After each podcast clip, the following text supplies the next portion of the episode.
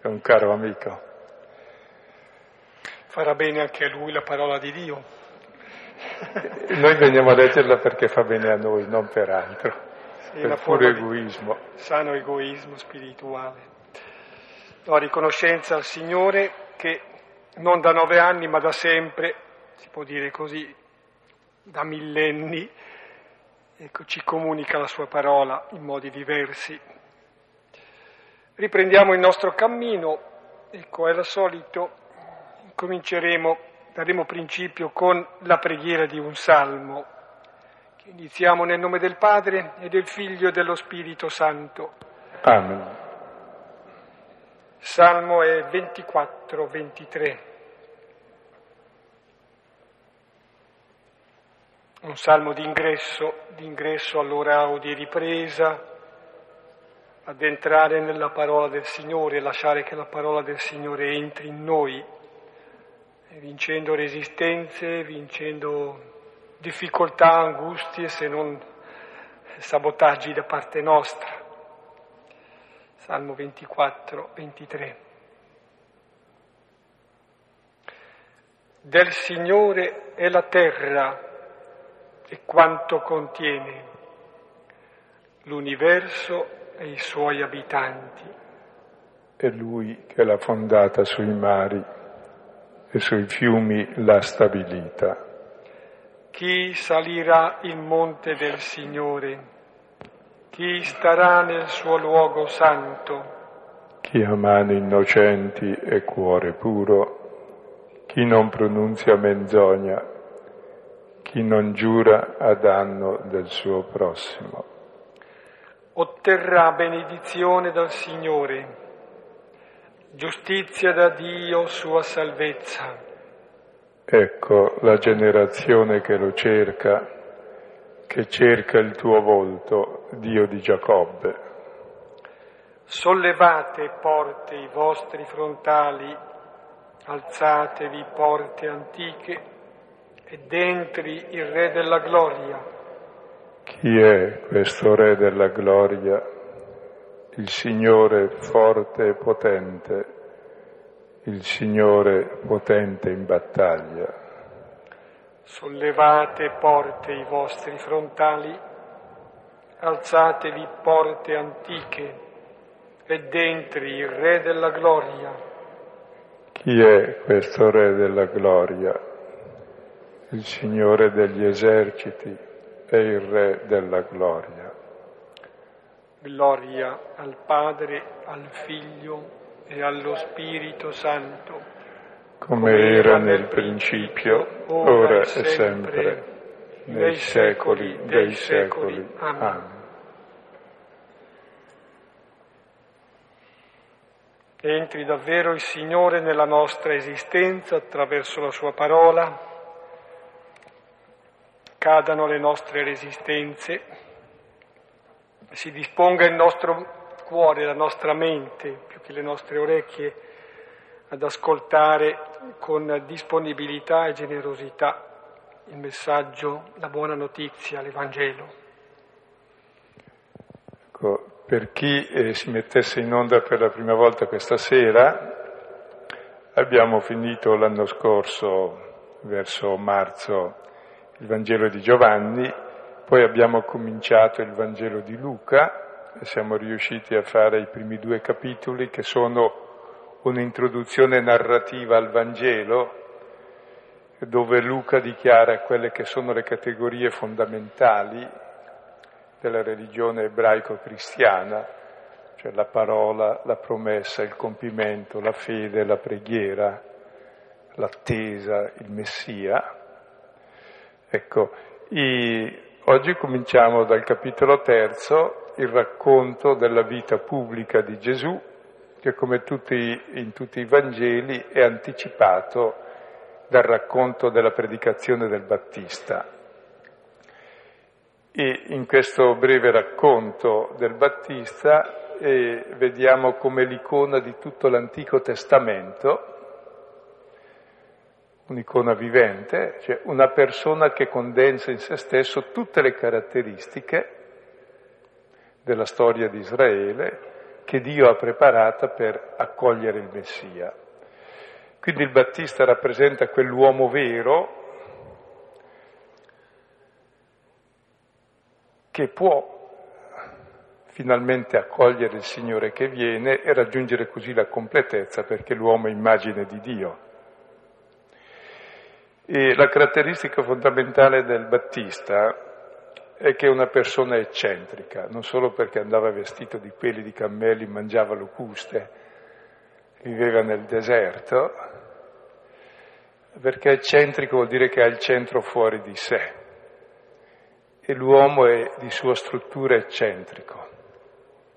Il nostro centro è fuori, noi abitiamo dove sta il nostro cuore, dove amiamo, siccome l'uomo è immagine di Dio che è amore, è sempre altrove, è nell'altro, in quell'altro che poi è infinito.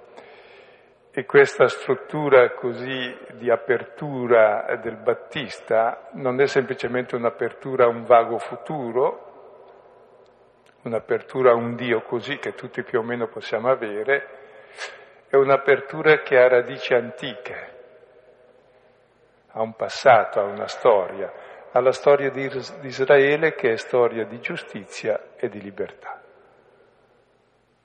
Le due cose che non si coniugano mai insieme. E allora vediamo attraverso questo racconto cosa ci dice il Vangelo.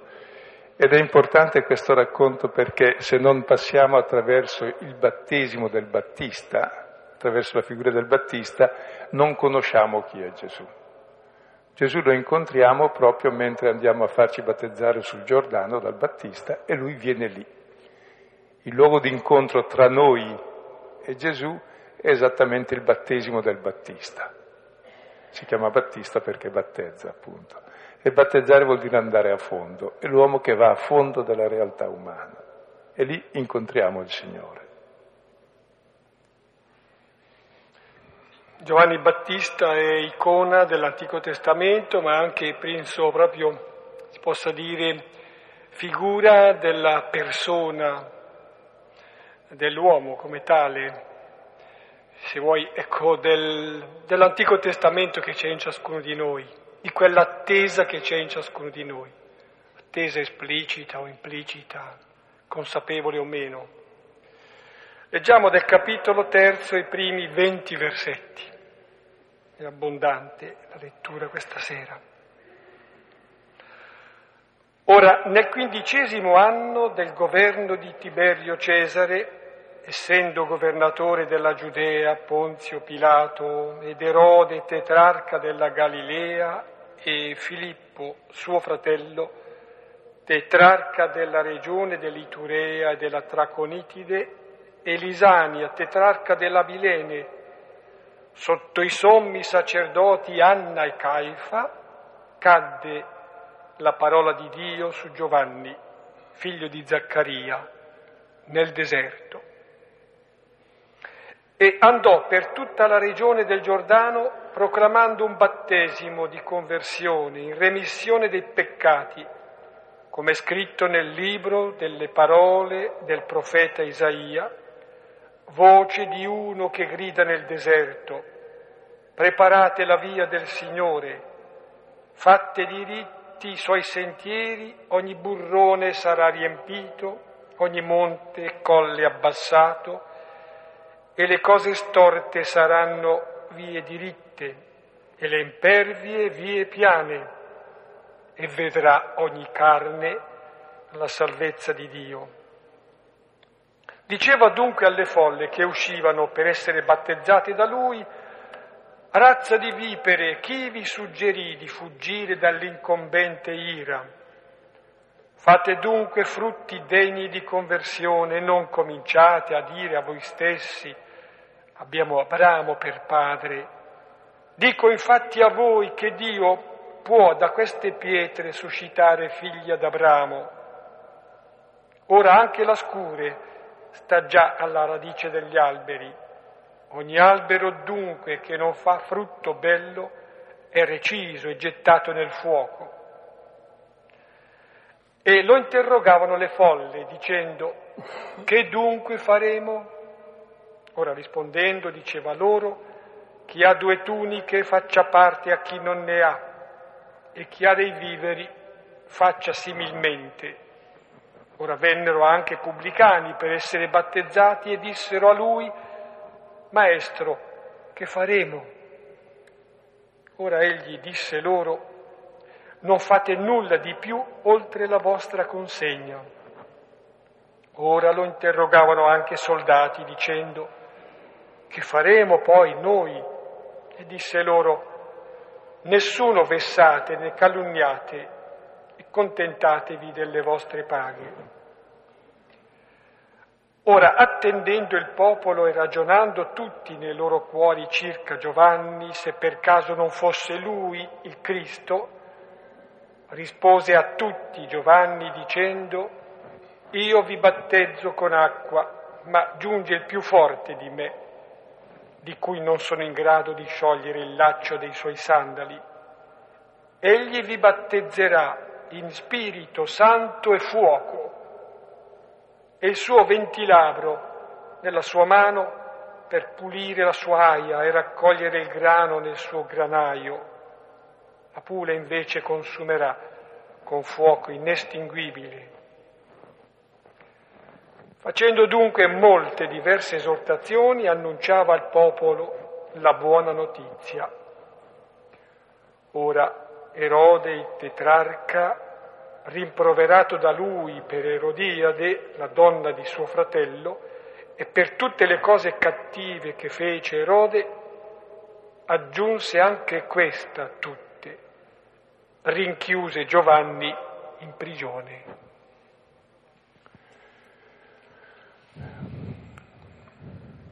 Bene, il testo comincia con sette nomi, sette nomi dove si intrecciano nomi di pagani, nomi di ebrei, nomi politici, nomi religiosi, sono i grandi nomi che fanno la storia, cominciando da Tiberio Cesare, dal procuratore, dal governatore che ha mandato in Palestina dopo averla occupata, poi dai re fantocci locali che dipendono da loro, poi dai capi religiosi che in qualche misura si accordano per tenere il potere.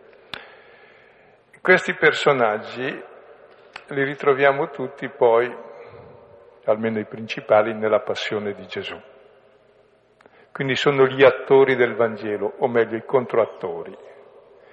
Sono coloro che fanno la storia è quella storia che gli uomini devono portare sulle spalle e che il figlio dell'uomo porterà pure sulle spalle, sulla croce. Ed è in questa storia che comincia, che cade la parola di Dio. Ecco, e il centro è questa parola che cade su Giovanni. E il termine esprime quando nasce un nuovo profeta è la parola di Dio che cade su di lui e Giovanni è l'ultimo dei profeti. È il profeta ultimo, come Elia, che deve venire, Elia è il primo, lui è l'ultimo, prima che venga il Messia. E questo Giovanni eh, raffigura eh, tutta la sua missione in modo molto visivo attraverso due elementi di luogo si trova nel deserto lungo il fiume Giordano. Ecco, il deserto richiama l'Esodo, quando si è usciti dalla schiavitù di Israele, il Giordano richiama la terra promessa, cioè non è ancora dentro. Quindi la sua missione è portare dalla libertà che ormai già c'è in qualche misura perché si è usciti dalla schiavitù all'ingresso della terra promessa e annuncia appunto di preparare la via e allora stiamo a vedere come si prepara la via per entrare nella terra promessa, che è Gesù. Mi piace sottolineare il fatto di questo cadde la parola di Dio, eh, cade in questo terreno, come un seme di fatto. E non è che abbia l'intervento attraverso la parola, intervento di Dio, per dire non è che abbia una specie di corsia preferenziale, eh, sia in un ambiente che appunto eh, non è ben definito, atemporale, no, in quel momento, in quella situazione, in quella geografia, in quella storia. Parola di Dio si involve nella storia dell'uomo e lì si opera la salvezza.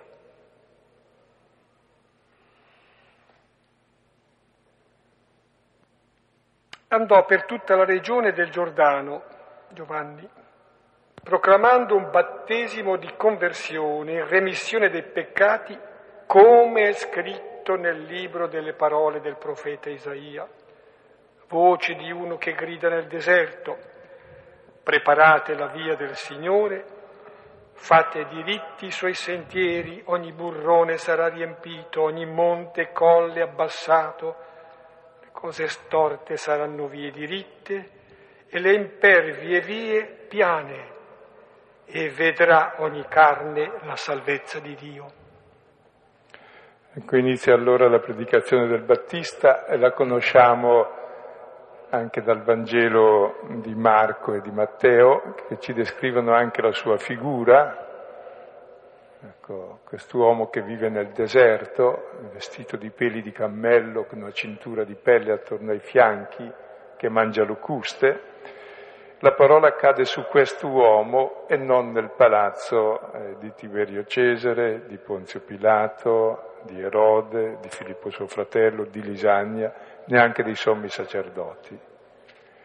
Perché la parola cade sempre nel deserto. Il deserto è il luogo del silenzio, il luogo del non disturbo, il luogo dove si è fuori da tutti i giochi di potere, il luogo della povertà estrema, il deserto, devi camminare per uscirne, se no muori, c'è nulla lì. Ecco lì è il luogo fondamentale dove l'uomo sperimenta i suoi limiti, dove ha bisogno di tutto, sperimenta che siamo bisogno di tutto dove si può vivere solo insieme con gli altri in solidarietà, se non muori subito, se sei da solo, e dove si sperimenta anche chi è l'uomo e chi è Dio. È il luogo della prova, della tentazione, il deserto, ma anche il luogo della fedeltà, della manna, della parola, del cammino, dell'acqua.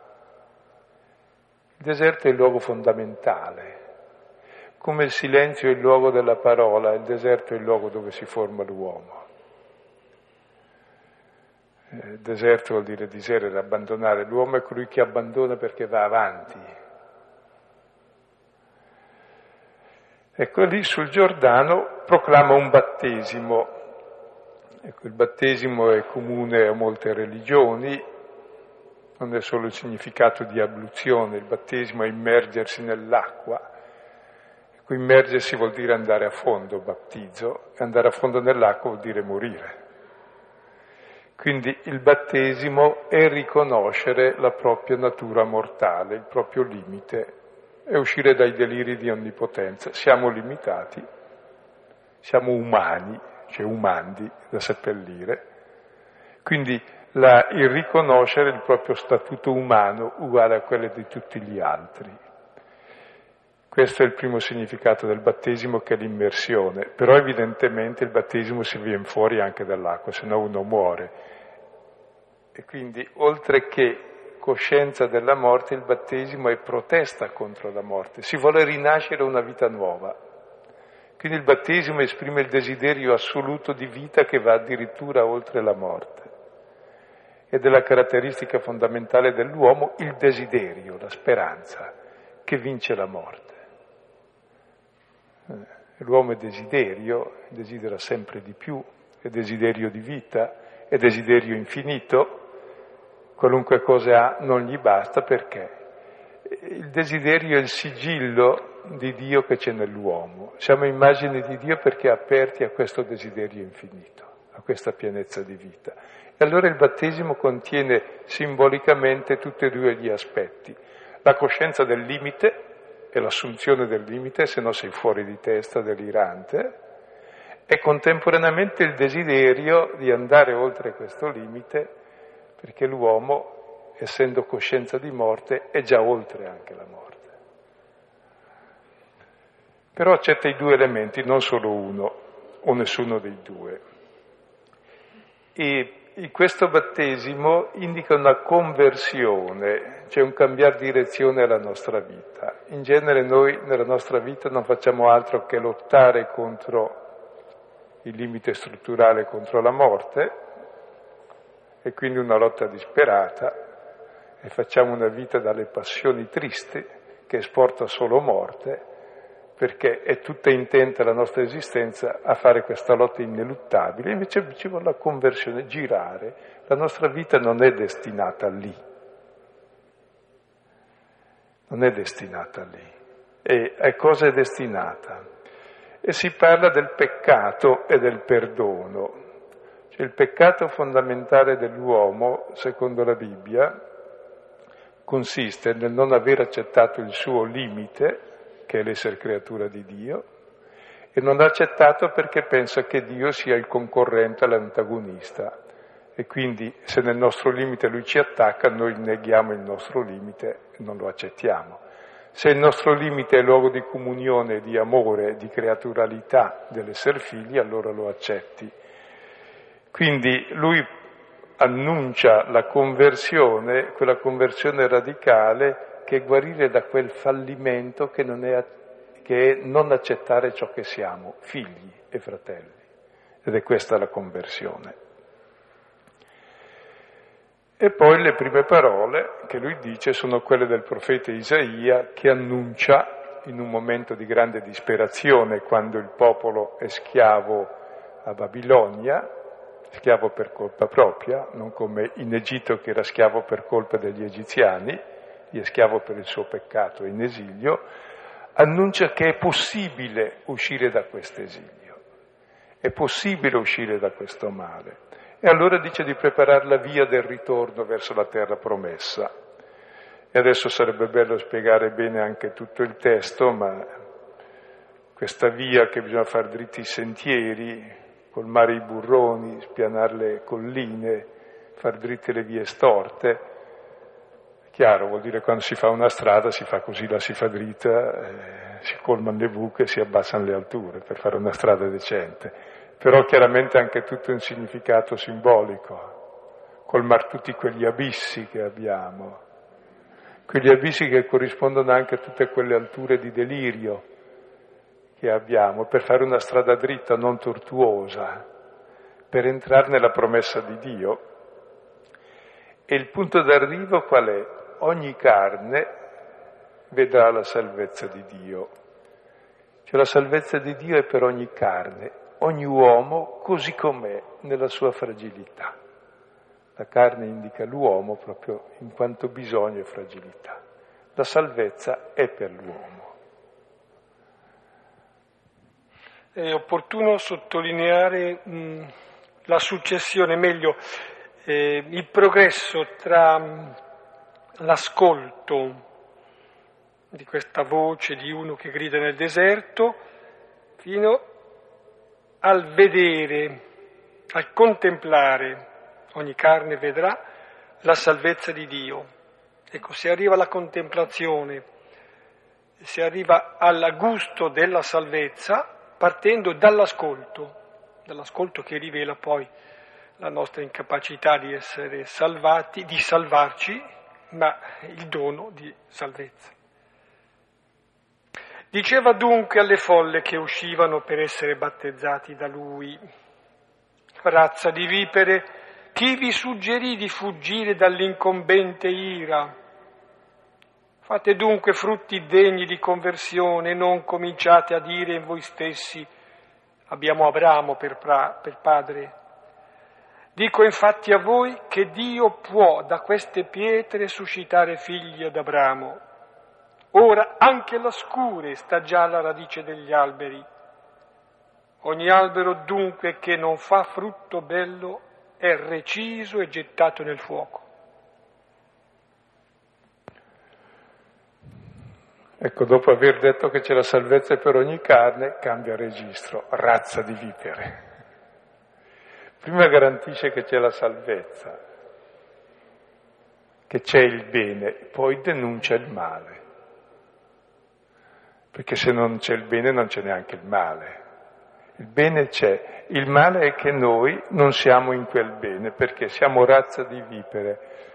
Quel termine razza di vipere, razza vuol dire generato, siamo generati dal serpente. Perché? E l'uomo per sé è figlio di Dio, però siccome l'uomo è generato dalla parola che ascolta, e Adamo, e dopo di lui ogni Adamo, ha ascoltato il serpente e la menzogna, siamo tutti razza di vipere, figli del serpente, figli della menzogna. Se uno non fosse convinto di questo, basta che legga la stampa, per esempio, basta che veda le guerre le ingiustizie, non siamo frutti della verità, della giustizia della libertà. Non facciamo frutti veri di conversione. Se i nostri frutti sono l'ingiustizia, l'oppressione, la fame nel mondo, le guerre, il far fuori la gente tranquillamente, bella roba. E diciamo di essere figli di Abramo, figlio di Dio. Eh? Che, che figlio di Dio? Figlio della vipera, del serpente, non di Dio. Quindi stanare questa ambiguità di una falsa religiosità contro la quale i profeti hanno sempre combattuto. Prendete il capitolo primo di Isaia, dice ma che venite a fare nel mio tempio a calpestare i miei atri, a tirar su incenso, profumi, non so che farmene io. Mi fa ribrezzo tutto questo, voglio giustizia. non queste cose. Non puoi venerare il padre se opprimi il fratello. Quindi dice andatevene da me, le vostre mani grondano sangue. E allora il profeta eh, tira fuori queste parole ed è importante tirarle sempre fuori, perché non possiamo essere cristiani e ammettere la violenza, ammettere l'ingiustizia, la guerra e viverci su e camparci su e farla in nome di Cristo anche, come difesa della civiltà cristiana, per esempio. Dir queste cose sono un abominio, dirle in chiesa duplice abominio. È il Battista che dice, non io.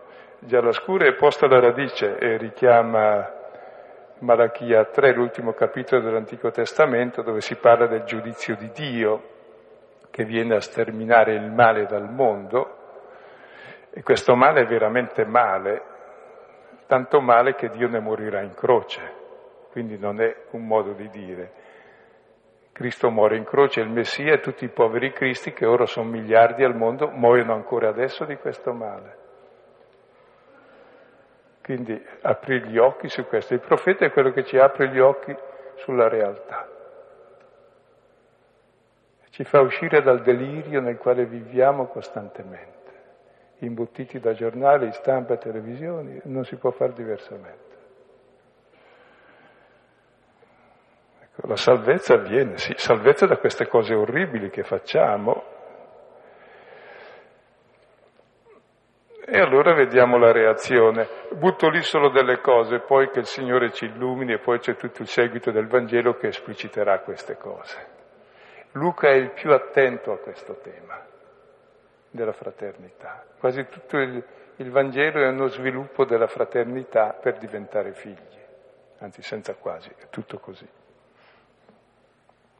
Per immagini con allusione magari a Paolo, eh, qui è la parola, la voce eh, del profeta che svela la voragine, la voragine ma, di miseria, in cui però si riverserà, in qualche modo, si riverserà la sovrabbondanza della misericordia, della bontà del Signore. Ma deve essere svelata la voragine della, della miseria, dell'incapacità, perché poi si possa comprendere e vivere e gustare la salvezza. Le folle lo interrogavano dicendo che dunque faremo? Rispondendo diceva loro, chi ha due tuniche faccia parte a chi non ne ha, chi ha dei viveri faccia similmente. Vennero anche pubblicani per essere battezzati e dissero lui, Maestro, che faremo? Ora egli disse loro, non fate nulla di più oltre la vostra consegna. Anche soldati lo interrogavano dicendo, che faremo poi noi? e disse loro, nessuno vessate né calunniate, contentatevi delle vostre paghe. E qui vediamo la reazione di tre categorie di persone. La prima è quella delle folle, praticamente tutta la gente normale, poi quella dei pubblicani, che sono una categoria particolare eh, di ricchi eh, che hanno l'appalto delle tasse, siccome era molto importante raccogliere le tasse, se no che senso ha conquistare un popolo se non ti paga il tributo, allora aveva una posizione di privilegio e la più odiata di tutti perché per conto dell'oppressore eh, rubavano alla gente, pagavano le tasse ed imbrogliavano. Quindi rappresentano quelli che raccolgono il denaro e ne raccolgono tanto a nome dello Stato, che così aumenta il suo potere, e a nome proprio quel che c'è in più che aggiungono. E poi la terza categoria, i soldati, le armi. Ecco, eh, con le quali si ottiene tutto, anche ciò che momentaneamente si, non si può ottenere col denaro. Questa è praticamente la storia, come avviene. E la domanda, tutti chiedono che fare, in qualunque condizione ci chiediamo che fare. E questa domanda che fare verrà fuori mh, continuamente nel Vangelo di Luca. Ricordate tre domeniche fa eh, l'amministratore infedele, so io che fare. Il possidente stolto, so io che fare. Il giorno di Pentecoste negli Atti degli Apostoli, dopo la predicazione di Pietro, tutti chiedono che fare. È la domanda tipica dell'uomo che non è programmato dall'istinto, l'istinto è infallibile, l'animale non si chiede che fare, fa sempre giusto l'animale, se sbaglia lo devi abbattere, perché è programmato dall'istinto. L'uomo invece, grazie a Dio, sbaglia e non bisogna abbattere l'uomo che sbaglia. Vuol dire che ha sbagliato a valutare e quindi rimane aperta la domanda che fare. Devi capire e puoi essere sufficientemente libero per agire. Quindi nel fare confluisce e l'intelligenza e la volontà, che è tipica dell'uomo, che ci rende simile a Dio se usata con libertà. Se usata l'intelligenza e la volontà come per raggiungere la schiavitù o per far schiavi gli altri, allora diventa un'intelligenza e una volontà di morte, cioè diabolica. Allora è la domanda fondamentale che fare per avere la vita. E le risposte che qui dà il Battista sembrano un po' minimaliste, cioè se hai due tuniche danne una, Gesù dirà lascia tutto. E a quelli lì che pretendono i soldi dico beh, non rubate troppo, pretendete quel che è giusto, non il doppio e ai soldati dice vabbè accontentatevi della vostra paga e non fate violenza, non fate i sicofanti, dice non fate vessazioni. Quindi sembra una risposta così minimalista perché noi ci aspetteremmo che il Battista contestasse il potere, organizzasse la rivoluzione in modo che il popolo finalmente diventa sovrano e diventiamo tutti padroni. Se invece esaminiamo bene queste risposte, sono più intelligenti di quel che pare, cioè minano in radice i criteri che governano il nostro modo di agire. E spiego. Chi ha due, due tuniche ne dia una a chi non ne ha, chi ha dei viveri faccia similmente. Vestito e il cibo sono le due cose tipiche che l'uomo deve procurarsi, il cibo come l'animale per sé. Ne ha bisogno, il vestito in più dell'animale. Ecco, semplicemente che ho mai visto un animale che eh, se ha dei viveri eh, ne, ne dà la metà all'altro. Cioè i beni che abbiamo noi li teniamo e diciamo sono nostri. E per noi la giustizia è dare a ciascuno il suo, dove dare a ciascuno il suo si intende questo. Prima non c'è nessuna legge, no? C'è il momento di forza, di violenza. Quando il più forte, il più prepotente ha rubato tutto, stabilisce la legge e adesso a ciascuno il suo. E guai a te se mi rubi quel che è mio. La legge viene sempre dopo, la impone il potente per giustificare il suo dominio. Mai visto una legge che venisse imposta da chi non ha potere. E c'è le armi poi per mantenerla, qualora qualcuno si ribelli. E c'è il denaro per governarla, se no stai male anche tu. Ecco, il Battista intacca in radice questo concetto di giustizia che è somma ingiustizia e dice chi ha due tuniche ne dia a chi non ne ha. Cosa vuol dire? Non devi accumulare, te ne basta una, l'altra è di tuo fratello. Questa è la giustizia di Dio che è Padre. Si intacca in radice l'accumulare, perché due, tre, quattro, cinque, no. Quella che hai, come San Martino, da via metà mantello se ne ha uno solo. Cioè quello che abbiamo serve per entrare in comunione con i fratelli, mica per dividerci da loro. Cioè i beni del mondo sono per tutti. Mica dobbiamo fare la guerra per avere tutto il petrolio e consumarlo tutto noi e gli altri muoiono pure. Non fa notizia se muoiono 100 o 200.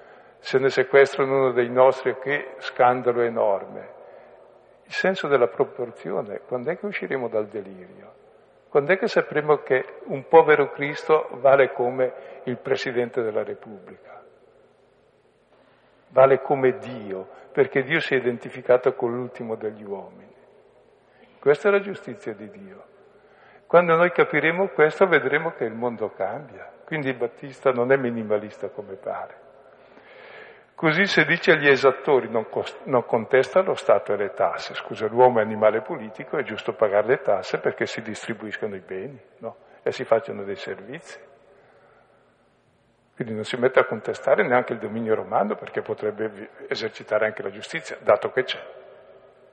Cioè non è che ipotizza una situazione migliore e in attesa fa il peggio. In questa situazione che c'è vede cos'è possibile fare per fare il bene. Cioè che queste tasse servono davvero per il bene comune e non esigere di più di quello che devi. E i soldati? Beh, è chiaro che ci vuole la forza per far rispettare il convivere civile perché i delinquenti ci sono sempre. In genere però diventano capi per cui le armi sono a servizio loro. Ma se le armi fossero a servizio della giustizia, come sarebbe giusto, servirebbero per contenere la violenza. Forse ormai non bastano più, non servono più perché le armi hanno solo potere di distruggere tutto adesso. Quindi ci vuole una nuova coscienza. Ma lui non contesta, dice volete fare i soldati, fatelo, però una condizione. Ricevete la vostra paga, facevano un po' da polizia internazionale, no? Non vessate, il vessare vuol dire minacciare perché tu hai le armi per estorcere qualcosa e poi non fate i sicofanti e vuol dire erano quelli che ad Atene sorvegliavano, quelli che esportavano e importavano i fichi e non pagavano le tasse in modo da poterli denunciare, manifestavano quelli che avevano i cesti di fico così glieli rubavano e avevano la tangente sopra. Ecco, contentatevi delle vostre paghe. Ora, che fare? Ecco, sono i tre ambiti nei quali tutti ci chiediamo che fare dei nostri beni, che fare del nostro denaro, che fare della nostra forza. Usarle esattamente nel modo opposto nel quale normalmente facciamo. I beni non si usano per accumularli, ma per condividerli. Ecco, il denaro poi diventa il sommo bene, quindi più ne hai meglio è. No, anche quello, quel che è giusto.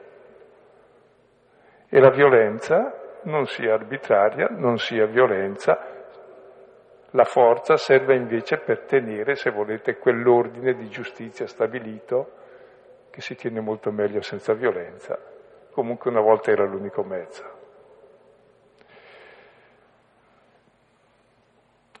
E come vedete il Vangelo di Luca entra già anche nel dettaglio un po', perché Luca, a differenza magari del Vangelo di Marco, eh, si confronta davvero con la storia che va avanti e dicono ma in questa storia com'è che possiamo vivere il nostro essere cristiani?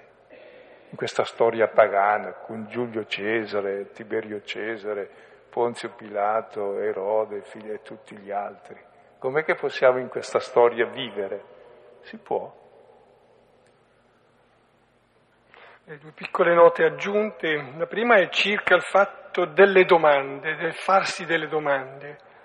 Il Battista, come anche Gesù Cristo nel Vangelo di Luca, spesse volte pone delle domande esplicite, suscita comunque delle domande, degli interrogativi. È importante interrogarsi, domandarsi,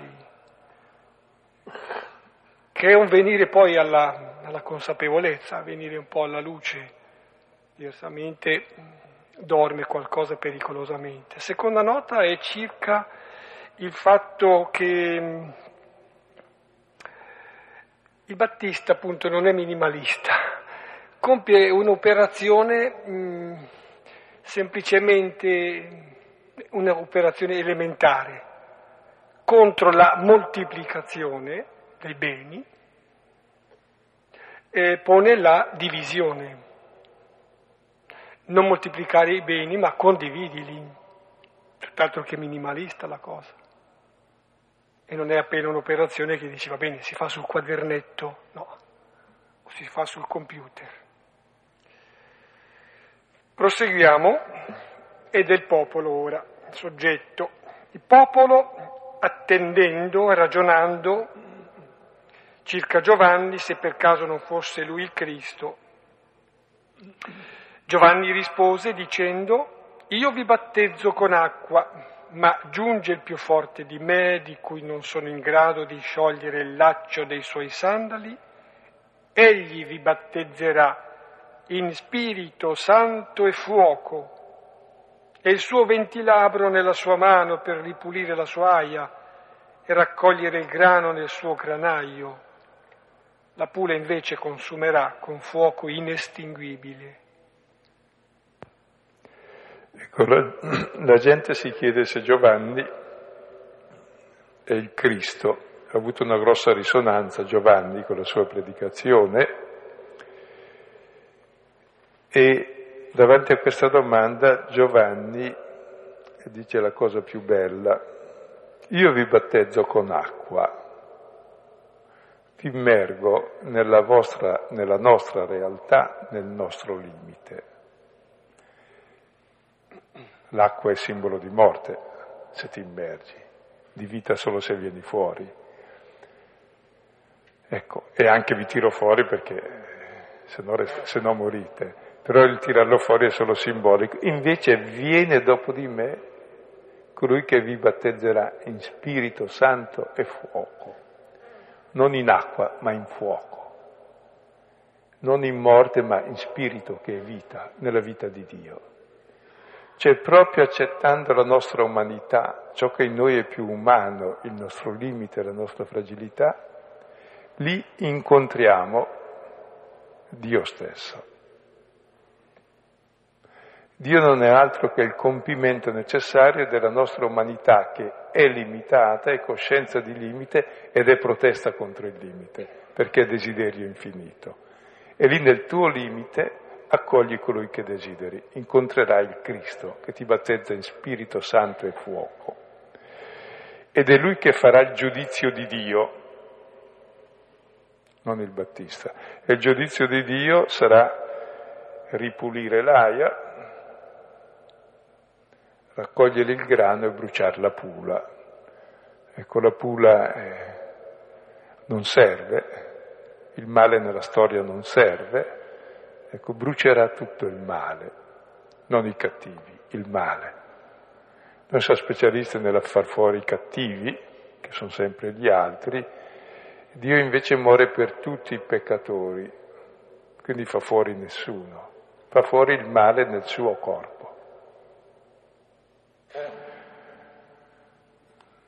Cioè, quando il fuoco inestinguibile del suo amore brucia il male del mondo,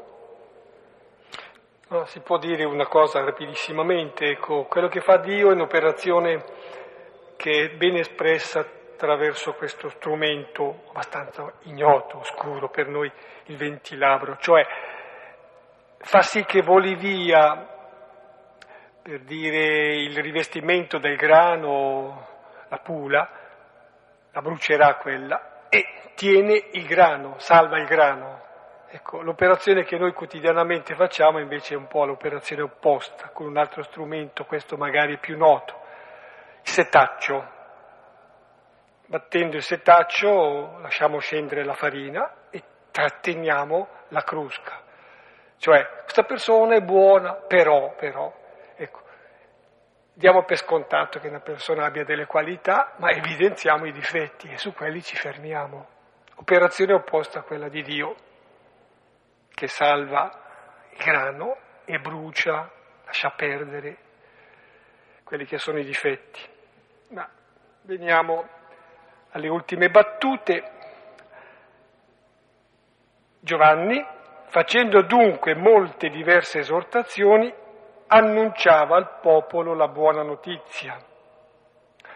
Ora Erode il tetrarca, rimproverato da lui per Erodia della donna di suo fratello e per tutte le cose cattive che fece Erode, aggiunse anche questa a tutte, rinchiuse Giovanni in prigione.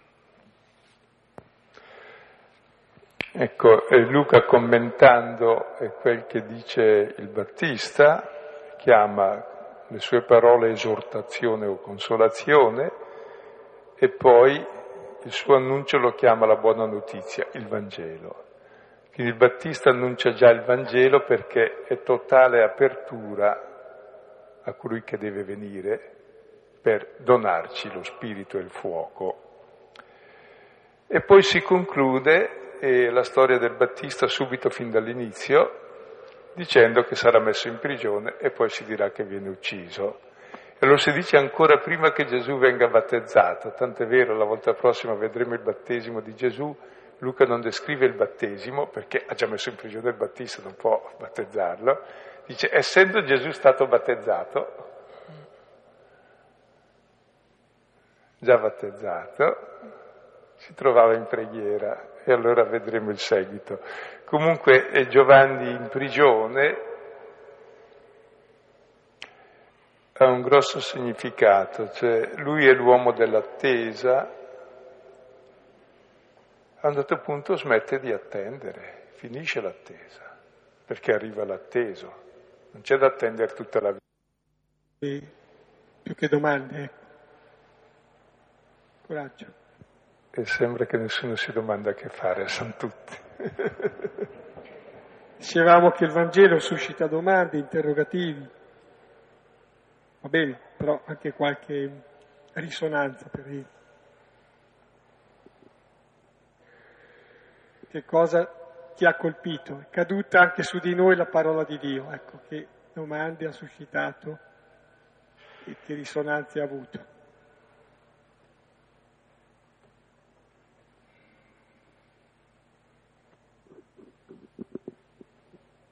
Una piccola risonanza è quella che siamo generati dalla parola che ascoltiamo. No? Allora questa provocazione a vedere e a chiedere quale parola ascoltiamo. E ci vorrebbe un grande filtro oggi perché viviamo di parole. Viviamo bombardati. Cioè, il mondo sta in piedi per la retorica oggi. Quindi selezionare bene le parole e saperle valutare. E se uno per esempio vede un'ora di televisione, almeno tre ore di silenzio assoluto se vede un'ora di televisione al giorno, forse riesce a equilibrare l'imbecillità che impara. Ci sono programmi anche belli, eh, non è che... ma per dare la proporzione.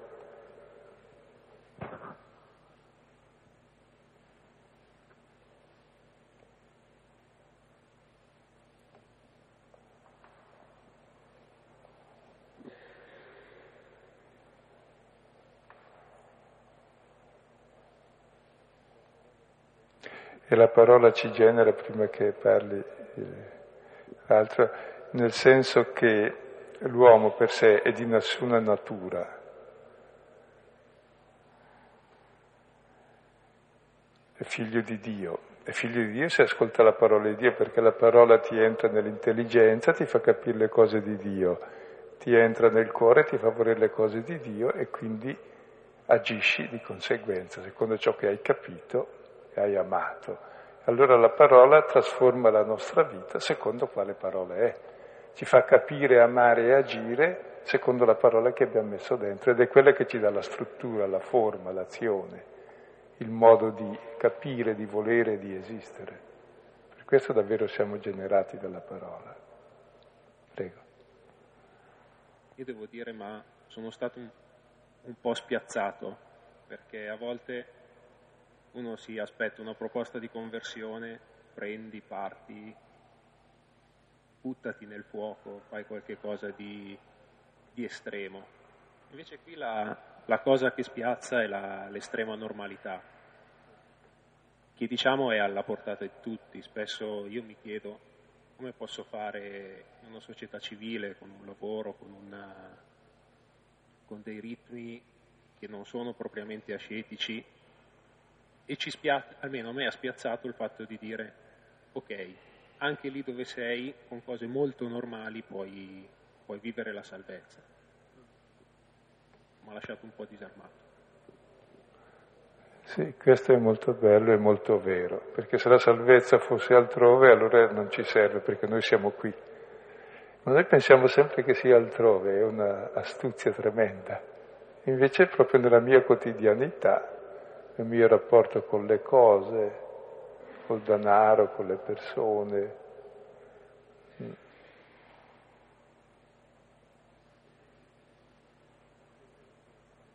Tant'è vero che eh, l'ha detto recentemente, credo anche, vi ricordo, mi sembra la conferenza episcopale italiana, e, o altri, che il Vangelo non è che dica cose strane, che insegni una religione o chissà eh, quale ascesi o quale, no, vuole semplicemente che diventiamo veramente uomini, perché la salvezza dell'uomo non è diventare cavallo o elefante, è essere uomo. Ed è uomo se vive da figlio e da fratello, se no non è uomo, è bestiale, è distruttivo dell'umanità dell'uomo. Per cui è bello vedere il Vangelo come per ogni carne. C'è persone che dicono oh, il buddismo, o l'induismo, o il taoismo, o, la, o, niente, o tutto, mi interessa. Tutte ti insegnano qualcosa. Il Vangelo invece non ti vuole insegnare nulla, vuol tirare fuori da te la tua umanità. Che tu sia pienamente uomo in due elementi molto semplici facendoti fratello nelle cose concrete. Allora diventi figlio. Quindi senza grosse elucubrazioni, dottrine, morali, etiche, leggi, norme, no. È l'esperienza del figlio che fai attraverso la parola, perché l'uomo l'esperienza la fa attraverso la parola, appunto, che gli dà intelligenza, gli muove il cuore, fa l'esperienza della sua verità profonda.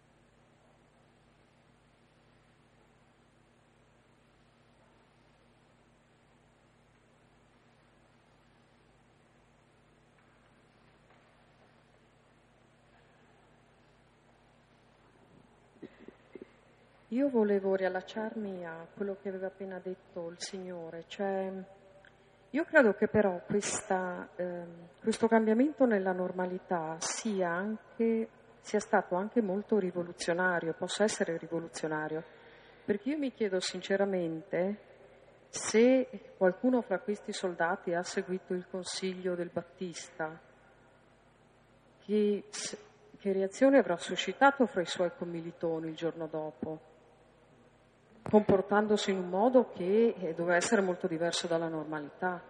E lo stesso i pubblicani. Cioè, se c'è uno che non, che non ruba più, eh, gli altri non è che sono stati tanto contenti. e il Vangelo lo dice perché al capitolo settimo si parla di un centurione. Il centurione non è un grande ufficiale, non è un semplice soldato, è un intermedio che eh, quelle, sono quelle figure anche più detestabili, perché non è così grande da essere invidiato, non è così minimo da essere disprezzato, è solo odiato perché è lì nel mezzo. Ecco, parla di un centurione, capitolo settimo, col figlio stava per morire e i presbiteri di Israele vanno a pregare Gesù perché dice guarda è così buono, merita che tu gli faccia la grazia perché ama il nostro popolo, ci ha costruito addirittura la sinagoga invece di depredarci. Così il pubblicano Zaccheo voleva vedere Gesù al capitolo 17. Sono le due figure più positive di tutto il Vangelo, proprio un esattore di tasse e un militare.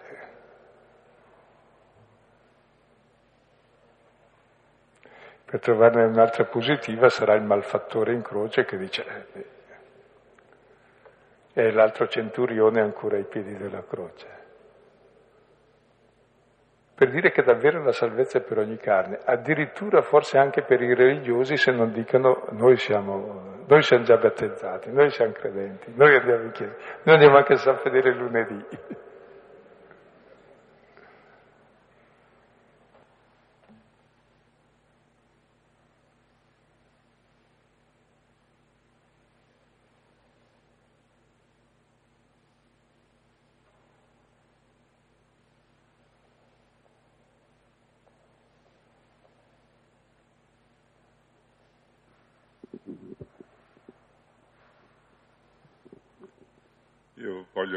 Riallacciarmi al discorso sul deserto per dire che il deserto è un po' è il luogo dove eh, tutto il, quello che non è essenziale è stato abbandonato, è stato via via eh, lasciato.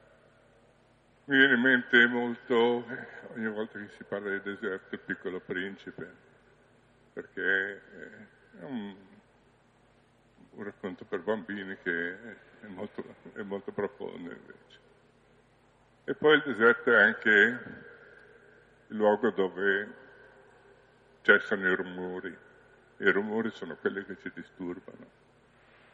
Quindi il deserto è il luogo dove eh, si ascolta il suono della parola.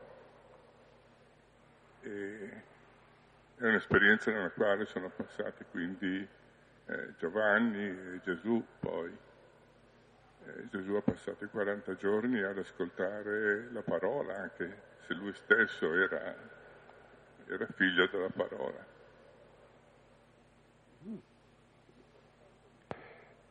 C'era stato chi ha detto che la possibilità della sopravvivenza della specie umana è legata al silenzio, un sociologo tedesco. E diceva anche che il genere di lusso sarà il silenzio, perché la Ferrari basta fare un lavoretto in banca ben fatto, rubi qualcosa, te la compri, se non hai altri mezzi, mentre il silenzio non te lo paga nessuno e non lo compri da nessuno.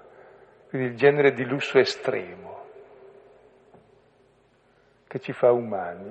Ecco, dobbiamo proprio se uno facesse il proposito di fare mezz'ora di silenzio al giorno, quello rischia di diventare una persona umana. Ne vale la pena.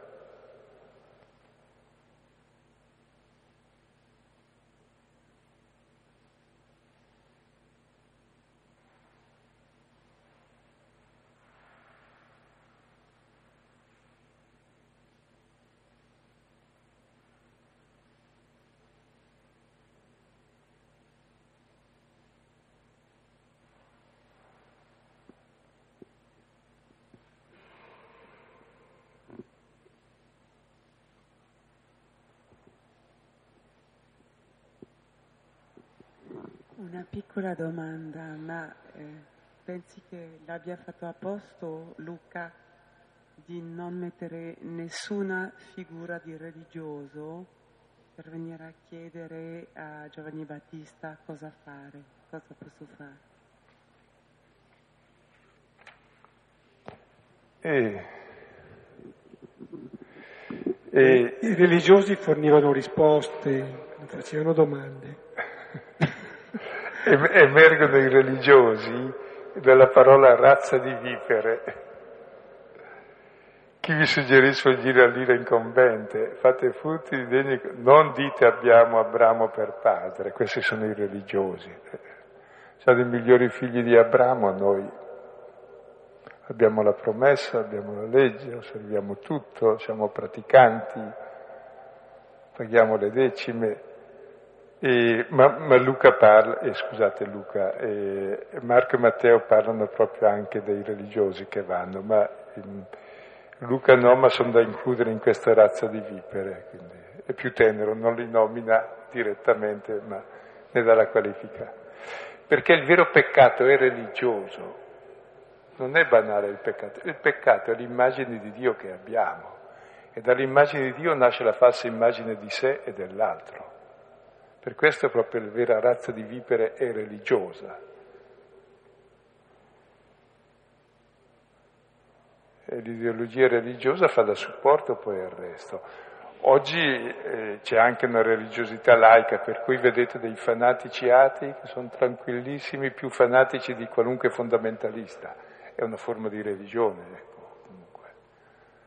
Oh, anche mi colpiva così pensandoci che dal Settecento in poi più grossi abomini prima si facevano sempre in nome di Dio e anche adesso si è tornati a fare in nome di Dio dalle due parti. Mentre più saggiamente dal Settecento in poi in nome della Dea ragione, in nome della nazione, gli stati nazionali, in nome del proletariato, in nome della razza, non si è scomodato più Dio ed è stata una bella cosa. Adesso si torna a scomodarlo ancora, ma Dio non c'entra.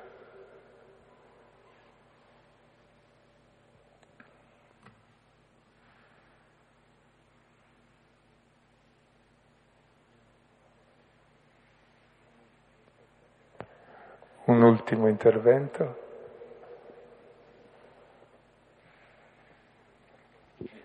Pensavo che in effetti il mondo si regge sulla retorica e, visto lo stile che Anne avrà bisogno sempre di più per mantenersi, mentre invece guardando Battista e poi lo stesso Gesù, cioè gli uomini che eh, parlano nella verità eh, eh scompaiono, de, cioè è con naturale a loro scomparire, mm, però eh, è uno scomparire che, come dire, si intuisce che c'è un'aderenza perfetta fra la verità e chi la annuncia poi, anche se eh, esteriormente sparisce. Ecco.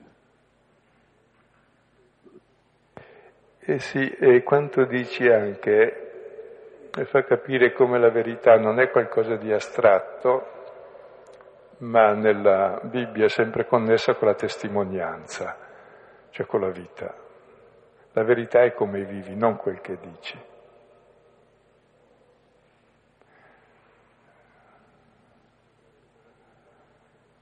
Ed è, ed è, la verità incontrovertibile questa. Poi c'è sempre una distanza tra ciò che vorremmo e ciò che siamo, e questa distanza è il luogo del cammino, non della presunzione o della disperazione, è il luogo del cammino della fiducia. Però ecco, quel che manca non è la verità come idea, chiama ideologia, che è tremenda, è la verità come testimonianza possibile in questa situazione, che varia ogni momento quasi, ed è lo spirito che ce la suggerisce.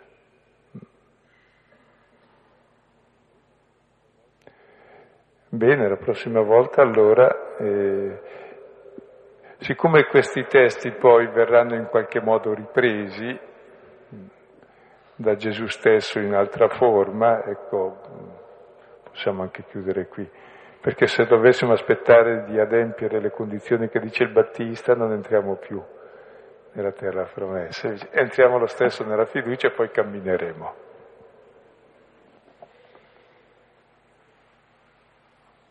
Signore, insegnaci a pregare. Padre nostro che sei nei cieli, sia santificato il tuo nome, venga il tuo regno, sia fatta la tua volontà, come in cielo, così in terra. Dacci oggi il nostro pane quotidiano e rimetti a noi i nostri debiti, come noi li rimettiamo ai nostri debitori e non ci indurre in tentazione, ma liberaci dal male. Nel nome del Padre e del Figlio e dello Spirito Santo. Buonanotte, arrivederci.